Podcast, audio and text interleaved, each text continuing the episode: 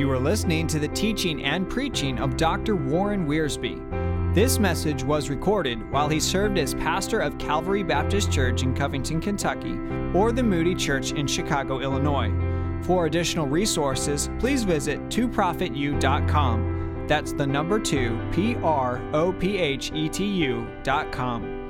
And now Dr. Warren Wiersbe. I read from Matthew chapter 6, the first 18 verses, as our Lord talks about reality in the spiritual life.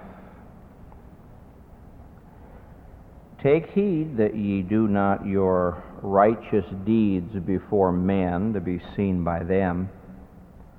Otherwise, ye have no reward of your Father who is in heaven. Therefore, when thou doest thine alms, do not sound a trumpet before thee, as the hypocrites do in the synagogues and in the streets, that they may have glory from men. Verily, I say unto you, they have their reward. But when thou doest alms, let not thy left hand know what thy right hand doeth, that thine alms may be in secret and thy Father who seeth in secret shall reward thee openly. And when thou prayest, thou shalt not be as the hypocrites are, for they love to pray standing in the synagogues and at the corners of the streets, that they may be seen by men. Verily I say unto you, they have their reward.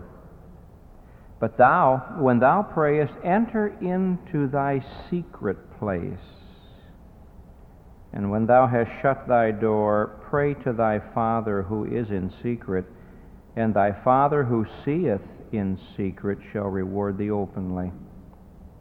But when ye pray, use not vain repetitions, as the pagans do, for they think that they shall be heard for their much speaking.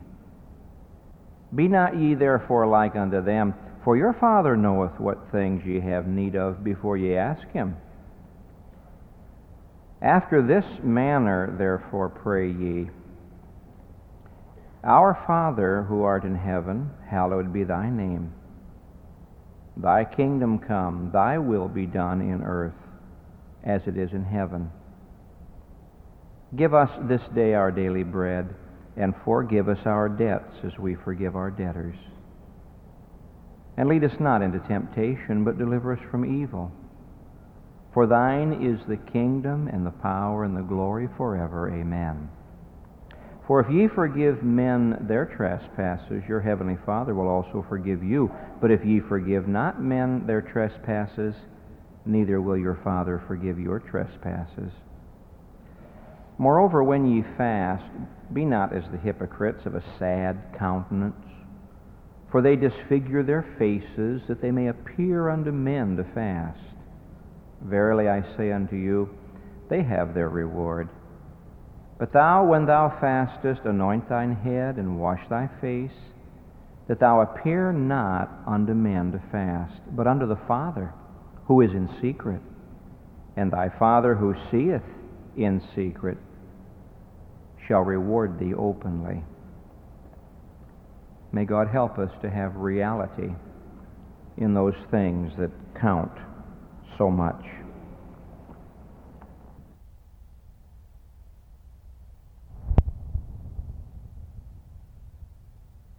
All of us have seen or heard the slogan, it pays to advertise. And usually it does. Here in the city of Chicago, the neighborhood newspapers are doing quite a business advertising garage sales and basement sales. And if you want to get rid of some of your old junk, you can put the sign antique on it, advertise, and people will come and buy it. My good friend Howard Sugden recited a poem to me once that I have never forgotten that deals with this subject. The codfish lays a million eggs, the lowly hen but one. And the codfish never makes a sound to tell us what she's done. And so we shun the codfish while the lowly hen we prize which only goes to prove the point it pays to advertise. There's one area in life, however, where it does not pay to advertise, and that is in the area of the spiritual. In Matthew chapter 6, in the first 18 verses, our Lord warns us against advertising our spirituality. And he deals with that ticklish subject of hypocrisy. He uses the word in verse 2 don't sound a trumpet when you give the way the hypocrites do. In verse 5, don't pray the way the hypocrites do. Verse 16, don't fast as the hypocrites do. Our Lord is saying something here that it takes a long time for some of us to grasp. He's saying this We can use spiritual things in sinful ways. You see, back in chapter 5, in the first part of the Sermon on the Mount, the Lord warns us about sin. He talks about adultery and lying. He talks about uh, bearing witness. He deals with those inward attitudes that lead to outward actions. And perhaps we can read through chapter 5 and say, well, I don't do these things. Praise God. But as you get to chapter 6, the Lord says, all right, I've been talking about how to stop doing bad things. Now let me talk with you about how to do good things in the right way. I want you to be able to give, but don't give the wrong way. I want you to be able to pray, but don't pray the wrong way. I want you to fast. Our Lord didn't say if you pray, He said when you pray. He didn't say if you give, He said when you give. And He didn't say if you fast, He said when you fast. He assumed that you and I would, as a part of our spiritual lives, fast and pray and give. But He's warning us that even these spiritual activities could become sin. He's talking about that deadly sin of hypocrisy.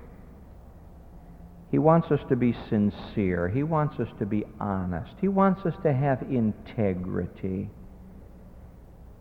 And he helps us to do this. Now, what does our Lord do here in Matthew chapter 6, verses 1 through 18? Our Lord gives to us three explanations and if we understand and apply these three explanations, then we are going to have a life that is real, a life of sincerity, a life of honesty, a life of integrity, a life of transparency, a life through which the light can shine and uh, there won't be anything to hide. Now let's take these three explanations and try to understand and apply them. First, our Lord explains what hypocrisy is. And then he explains what hypocrisy does. And finally, he explains what you and I can do about hypocrisy. Now, if you want to substitute for the word hypocrisy the word unreality, perfectly all right. Insincerity, perfectly all right. Pretense, go right ahead.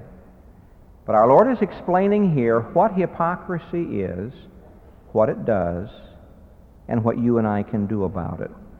Let's take that first explanation. What hypocrisy is. Hypocrisy is deliberately using spiritual things to cover up sin. That's what hypocrisy is. People come to me and say, Pastor, I don't want to come to church. I'm such a hypocrite. And I say, now what do you mean by that? Well, I'm not living up to what I know. That's not hypocrisy.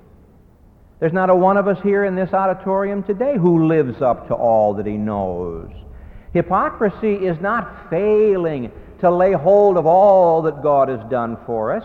Hypocrisy is not failing to live up to our privileges, nor is hypocrisy occasionally stumbling and falling and having to get up and say, Lord, I'm sorry, let's get going again. That's not hypocrisy. Every Christian occasionally fails, and no Christian lives up totally to all that he has in Christ. Hypocrisy is deliberately using spiritual things in a sinful way to cover up sin. Hypocrisy is trying to make people think we are more spiritual than we really are. And so we use money, or praying, or fasting, or singing, or preaching, or passing out tracts, or any number of, us, of spiritual duties and deeds to make people look at us and say, oh, if only I were spiritual like that. Hypocrisy is a deliberate sin of deception. The word that Jesus uses in verse 2 and 5 and over in verse 16 was a familiar word to the people in Jesus' day. He used the word hypocrite, and the word hypocrite back in that day meant an actor. Now, he's not saying that all actors are hypocrites, but he's using this word. You see, an actor back in those days did not put on makeup. They didn't have makeup artists such as we have today who could take a very handsome woman and in two or three hours turn her into an old hag. They couldn't do that. They wore masks. And so if you were going to be the senator in the play, you wore a senator's mask. If you were going to be the adversary in the play, you wore the villain's mask. And the word that he uses here is for a play actor who's wearing a mask. Now, if we know that, we can better understand what hypocrisy is. You can just take the Christian life as God wants us to live it and take an actor and just contrast them. The Christian life is not something you put on and off. A sincere Christian life is something that we live all the time, whether we're driving the car or sitting in church or singing in the choir or shoveling coal. No matter what we are doing, we're Christians. But an actor is one who puts his mask on and off as the occasion demands. A hypocrite is one who turns his spirituality on and off when he needs it. There are certain things he wants to do that aren't spiritual, but he covers it up with religious deeds. So the Christian life is something consistent that comes from within. A, a hypocrite's life is something inconsistent that comes from without. He puts it on and takes it off like a costume for a masquerade party. The Christian lives his life before God for God's reward. The actor does his acting before men for their applause. The motive is different. The motive of a sincere Christian life is to please God and get his well done. The motive for an actor's life is to please the crowd and get their well done. Now, the hypocrite isn't concerned about what God thinks or what God will say at the judgment. The hypocrite puts on his masquerade when he needs it so that people will say to him, Well done. So that people will applaud and he'll get the praise and the glory of men. To summarize it in one simple statement, the Christian life is lived from within before the eyes of God.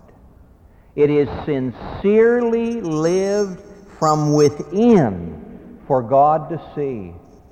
The life of the hypocrite is playing a role, playing a part. It's not sincere. It's not from within. It leads to a divided life and a distorted life. This is why people who live this way often have nervous breakdowns and they can't sleep at night because the Bible says a double-minded person is unstable in all of his ways. Now, our Lord tells us what hypocrisy is. Someone listening to me now says, Pastor, I don't do all I should do. That's not hypocrisy. It may be disobedience, but it's not hypocrisy. Pastor, I don't live up to all that I know. That's not disobedience. You're losing, but that's not, that's not hypocrisy. Someone says, Pastor, I'm putting on a front. I'm playing a role. I'm wearing a mask.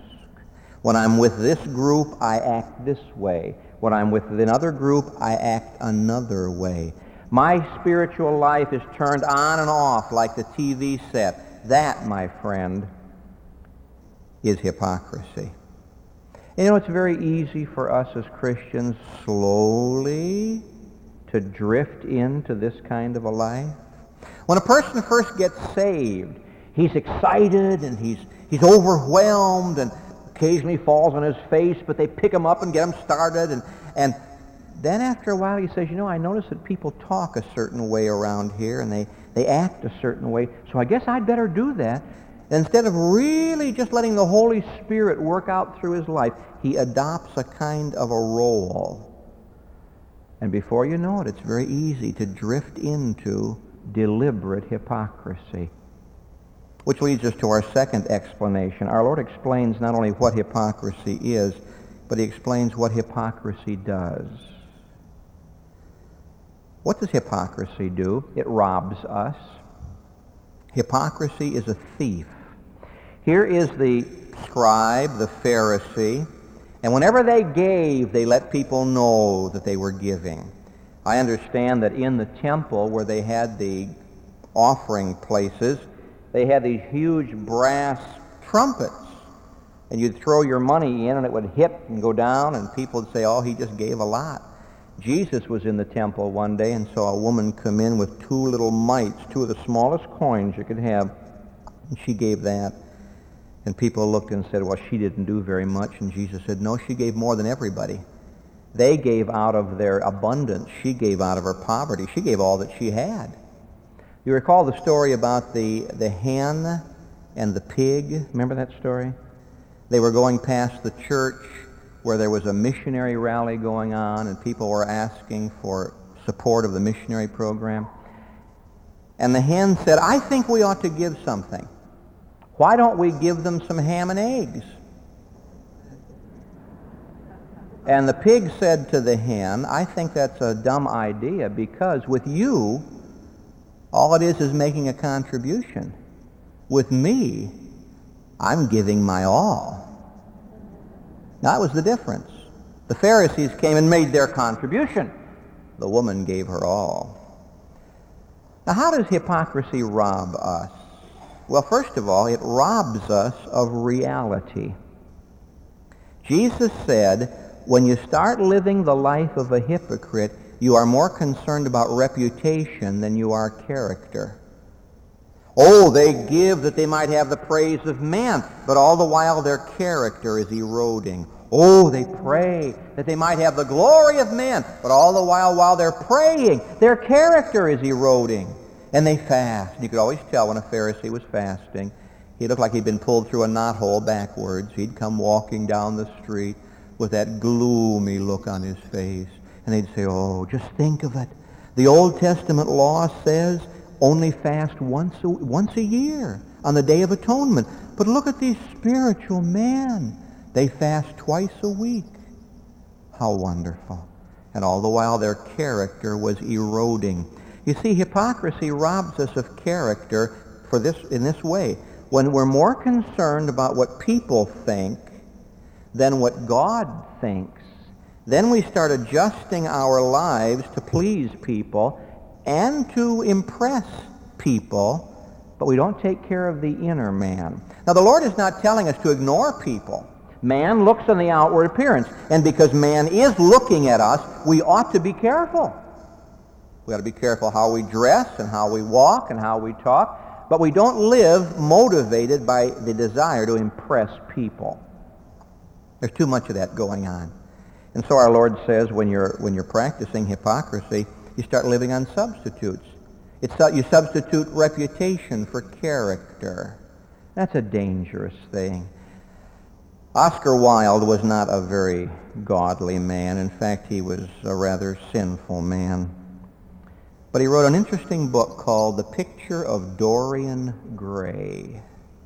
It was a story of a Victorian, um, well, what shall we call him? Playboy, who was very handsome. And he made a deal with the devil that he would never grow old. He had in his house a beautiful portrait painted, and that portrait was as real as life the playboy was living a life of sin, but he never got old. He never got a blemish on his face, never got a wrinkle around his eyes. And he remained young and handsome and conquering people. But all the while in his house, the picture was getting uglier and uglier and uglier. Now, in that story, Oscar Wilde is saying to us that's the difference between reputation and character. I don't have to live with you, and you don't have to live with me, but we have to live with ourselves. And in every one of our homes, there hangs a portrait. And we know the truth. And the sad thing about hypocrisy is it makes you live on substitutes. You start substituting reputation for character. You start substituting uh, money for heart. Here's my money. This happens in our churches. There are people who give money to missions who have no heart for missions. There are people who every month at the Moody Church make out their, their envelope and give their faith promise. But if you ask them to invite a missionary into their home, they haven't got any heart for that. You invite them to come to a missionary conference, they don't have any heart for that. Hypocrisy means we're substituting money for heart. Saul said, Oh, I've saved all of this for a sacrifice. And God said, I don't want your sacrifice. I want your heart. To obey is better than to sacrifice. And I might be speaking to someone right now who thinks that his checkbook is making him spiritual. It's possible your checkbook is making you unspiritual. Your money has become a substitute. Substitute words for prayer. Our Lord says now when you pray, not if you pray, when you pray. Don't just say words. Don't just have vain repetitions. Uh, don't just uh, talk to God in some empty way. Know what you're praying about. How easy it is for prayer to be used to impress people.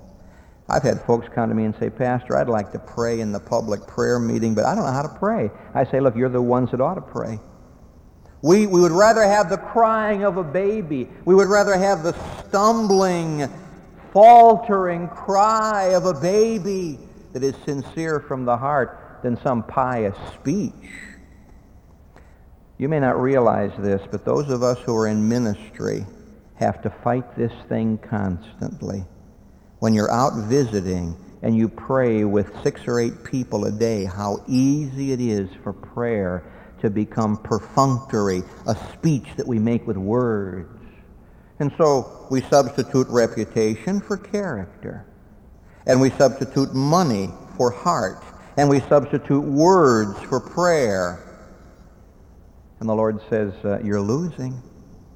The sad thing is that all of these precious things like giving and praying and fasting, these are precious things. They are valuable disciplines in the Christian life. They become cheap and empty.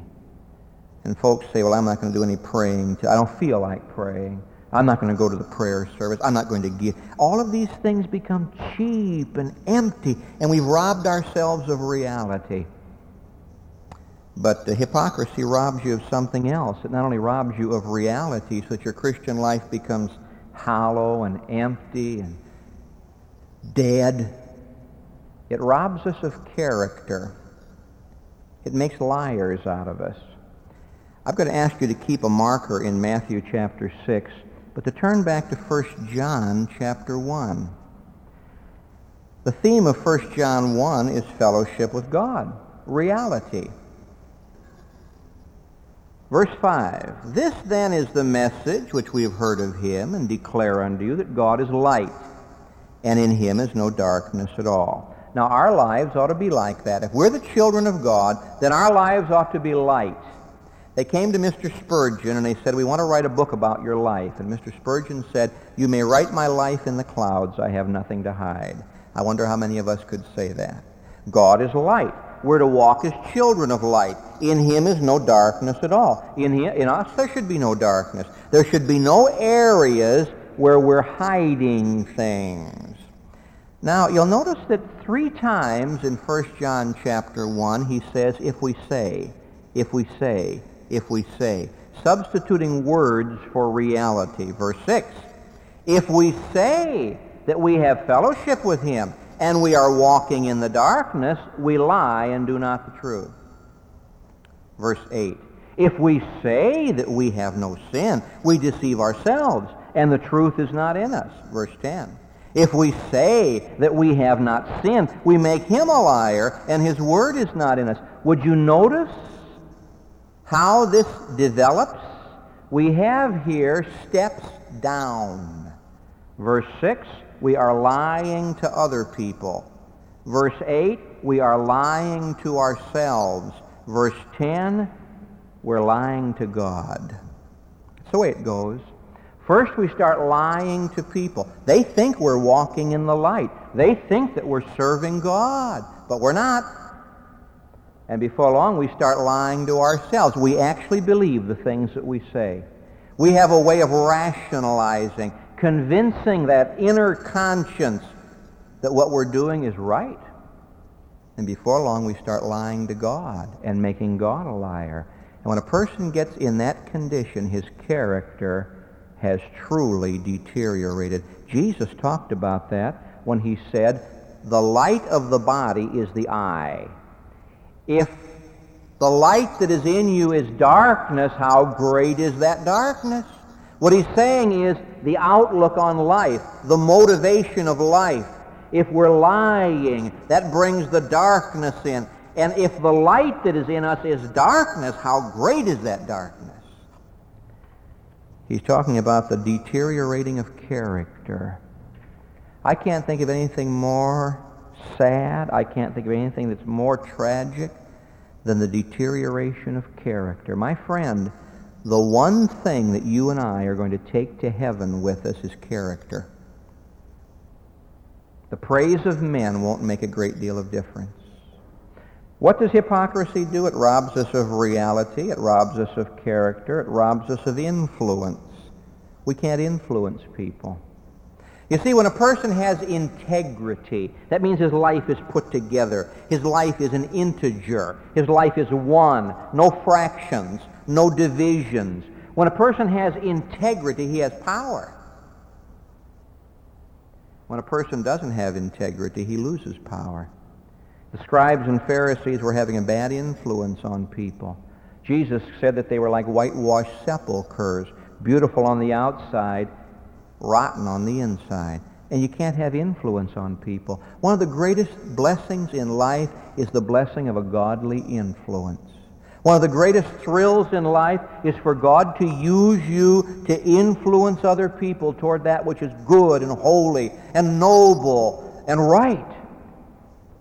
But if we're deteriorating down inside, we lose that influence and we finally lose reward. Jesus said they have their reward. Dear friend, would you believe me when I say this? You cannot get your reward twice. Our Lord tells us very clearly here, you can't get your reward twice. If you get it here, you won't get it there. We Christians walk by faith. And if we give, we give to the glory of God. If no one knows about it, praise the Lord. In fact, Jesus points out here that not only can we live for men to praise us, if we aren't careful, we'll live for ourselves to praise us. He says, don't let your left hand know what your right hand is doing. Because if your left hand knows, it may just reach over and pat you on the back. And there are some people who quietly do what they do, but they don't let people know about it, about it but they know about it, and they say, oh, you're a great guy. Oh, if people only knew how much you give. If people only knew how much you sacrifice. You see, fasting isn't just giving up food. In the Bible, fasting means to give up the good to get the better. Fasting can mean giving up sleep, to spend time in the Word of God and prayer. Paul wrote to married Christians and said that giving up normal marital relationships is fasting. You do it for a while that you might give yourself to prayer.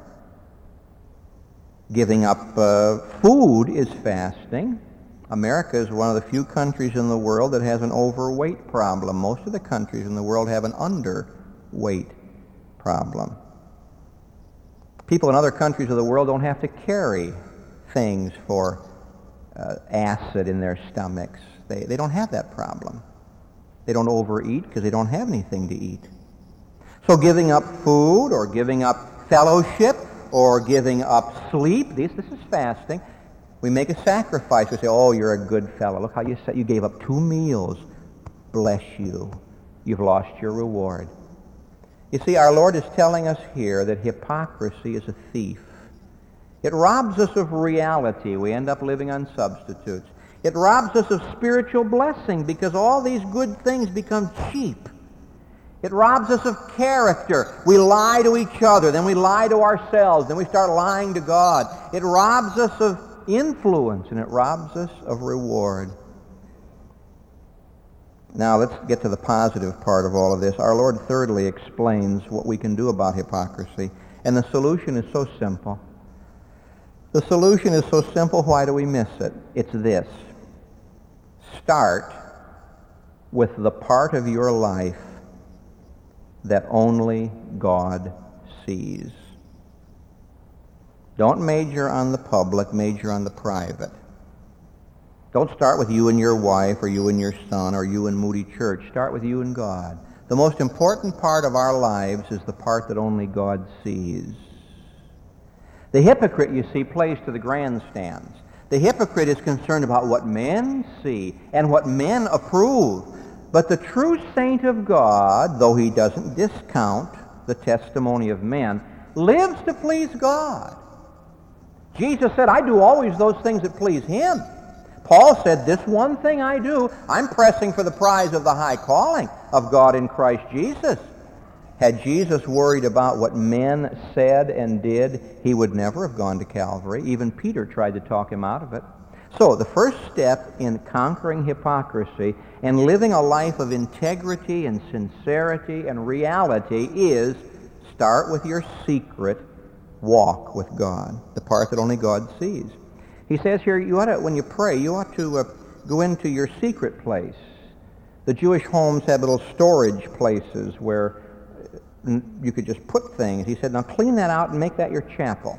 And just go in there and talk to God. What he's saying is this, nobody ought to pray in public who doesn't pray in private.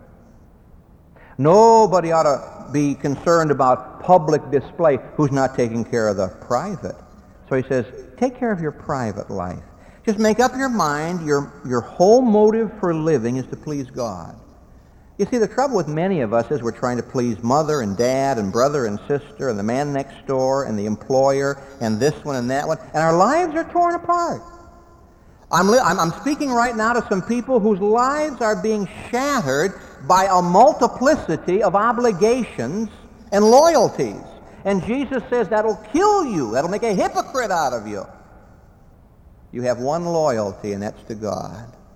Now, if you've trusted Christ as your Savior, and God is your heavenly Father, and the Holy Spirit lives within you, and you've been born again, and you're going to heaven, you have the most wonderful privilege in all the world. You can get up tomorrow morning and get off to your quiet place and look into the face of God and say, Oh God, thou, God, seest me. Oh Lord, nothing is hidden from the eyes of him with whom we have to do. Now, God, I'm going to start the day with you. You see my heart. You know all about me. Here I am. And today I want to live to please you. And then you open your Bible and God talks to you. And then you pray, and he tells us how to pray. Here's my second suggestion now. Suggestion number one, start with your secret life, the part that only God sees. Step number two, suggestion number two, be honest in your praying. Never pray anything you don't mean. These dear pious people who get up in the morning, they've got a headache and their arthritis is bothering them and it's raining outside and they come and say, oh Lord, thank you for this day. And God knows they aren't thankful for that day. I confess to you there are times when I've gotten up and said, Lord, I want to stay in bed. Be honest in your praying. Don't just go through the same routine of praying, saying words instead of the desires of the heart. That's why he gives us this prayer. He doesn't say to pray in these words. Jesus never gave the so-called Lord's Prayer to be repeated. In fact, the thing he had just said is don't give vain repetitions. Saying the Lord's Prayer 25 times doesn't accomplish anything. What our Lord is saying here is here's a pattern for prayer. When you pray, start with God. Our Father who art in heaven, hallowed be thy name. That's God the Father. Oh, help me to live today to bring glory to your name. Thy kingdom come. That's God the Son. Lord, help me to live today so that I can hasten the coming of Jesus. Thy will be done on earth as it is in heaven. That's God the Holy Spirit. It's God that worketh in you both to will and to do of his good pleasure. Oh Lord, help me to live today to get the will of God done. You see, praying is not getting man's will done in heaven. Praying is getting God's will done on earth. Robert Law said that, and it's right. And so when we pray, we talk to God first. We don't come and say, Dear Lord, I want to talk to you about my arthritis. He's concerned about that, but he's more concerned about, Hallowed be thy name, thy kingdom come, thy will be done. And so when we pray, let's just be honest and talk to God about what concerns him. Then he moves into our own needs. Our present needs, give us this day our daily bread. Our past, forgive us our debts. Our future, lead us not into temptation. Then you wrap the whole thing up. Thine is the kingdom and the power and the glory forever. Amen. Be honest in your praying. Tell God how you feel. Tell God you're disappointed. Do the way the psalmist does. My God, my God, why hast thou forsaken me? Why art thou so far from, the, from my crying? Day and night I've been crying, Lord, where are you? That's a lot better than a lot of pious talk. Oh, we're so insincere in our praying. So step one is to just be honest with God in your secret life. And step two is to be honest with God in our praying. And step number three is all day long, live before God's eye. Not men's eye, God's eye. Joseph did that. Oh, he said, I can't sin against the Lord. David didn't do that. He cast his eye upon Bathsheba and forgot that God's eye was upon him. Just live all day long before God's eye. If people criticize you, God sees your heart. God knows your motives. There never was a person who lived for the Lord who wasn't criticized, misunderstood, judged, and even crucified. And so start with the secret life. Spend time in that private prayer closet, the door shut.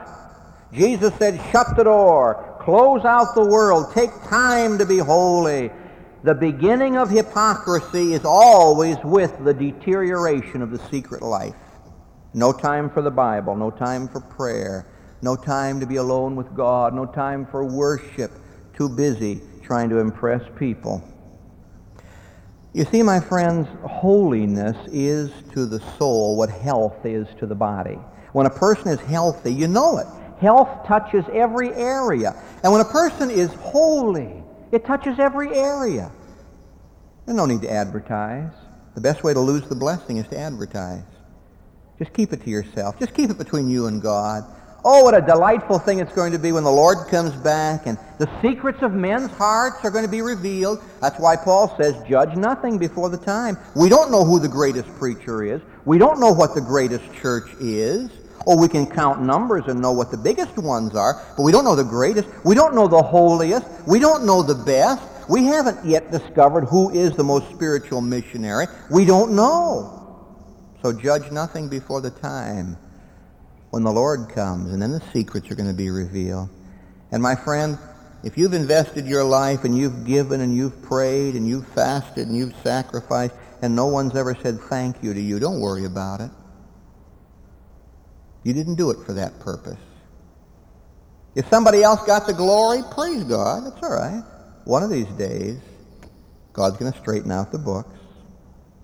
And one of these days, you'll get the reward that comes when you build character, a life of integrity and honesty and sincerity and reality. That's what he's talking about. And oh, what a glorious thing it is. Perhaps this morning some of us need to pray, search me, O God, and know my heart. Try me and know my thoughts and see if there be some wicked way in me, and then lead me in the way everlasting.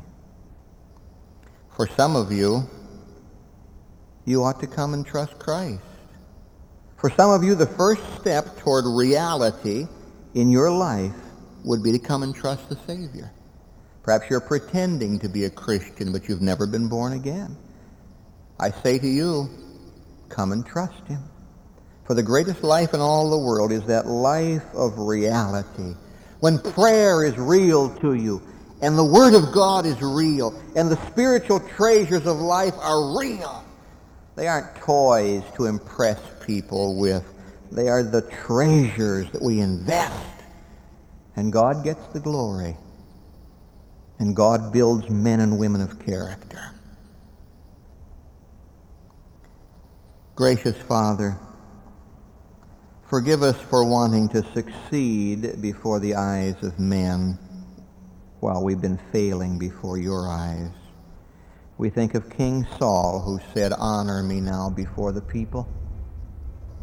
O oh God, your eye is upon us. You are guiding us with your eye.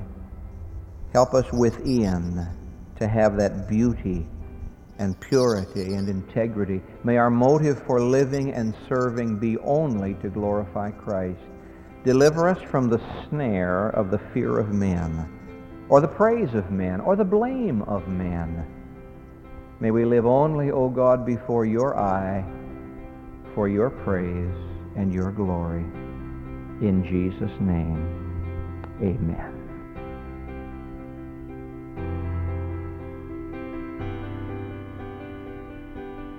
All of Dr. Warren Wiersbe's material is owned and managed by ScriptText. The material contained in this podcast is copyrighted and is for personal use only, not to be duplicated or sold without prior written consent from ScriptText.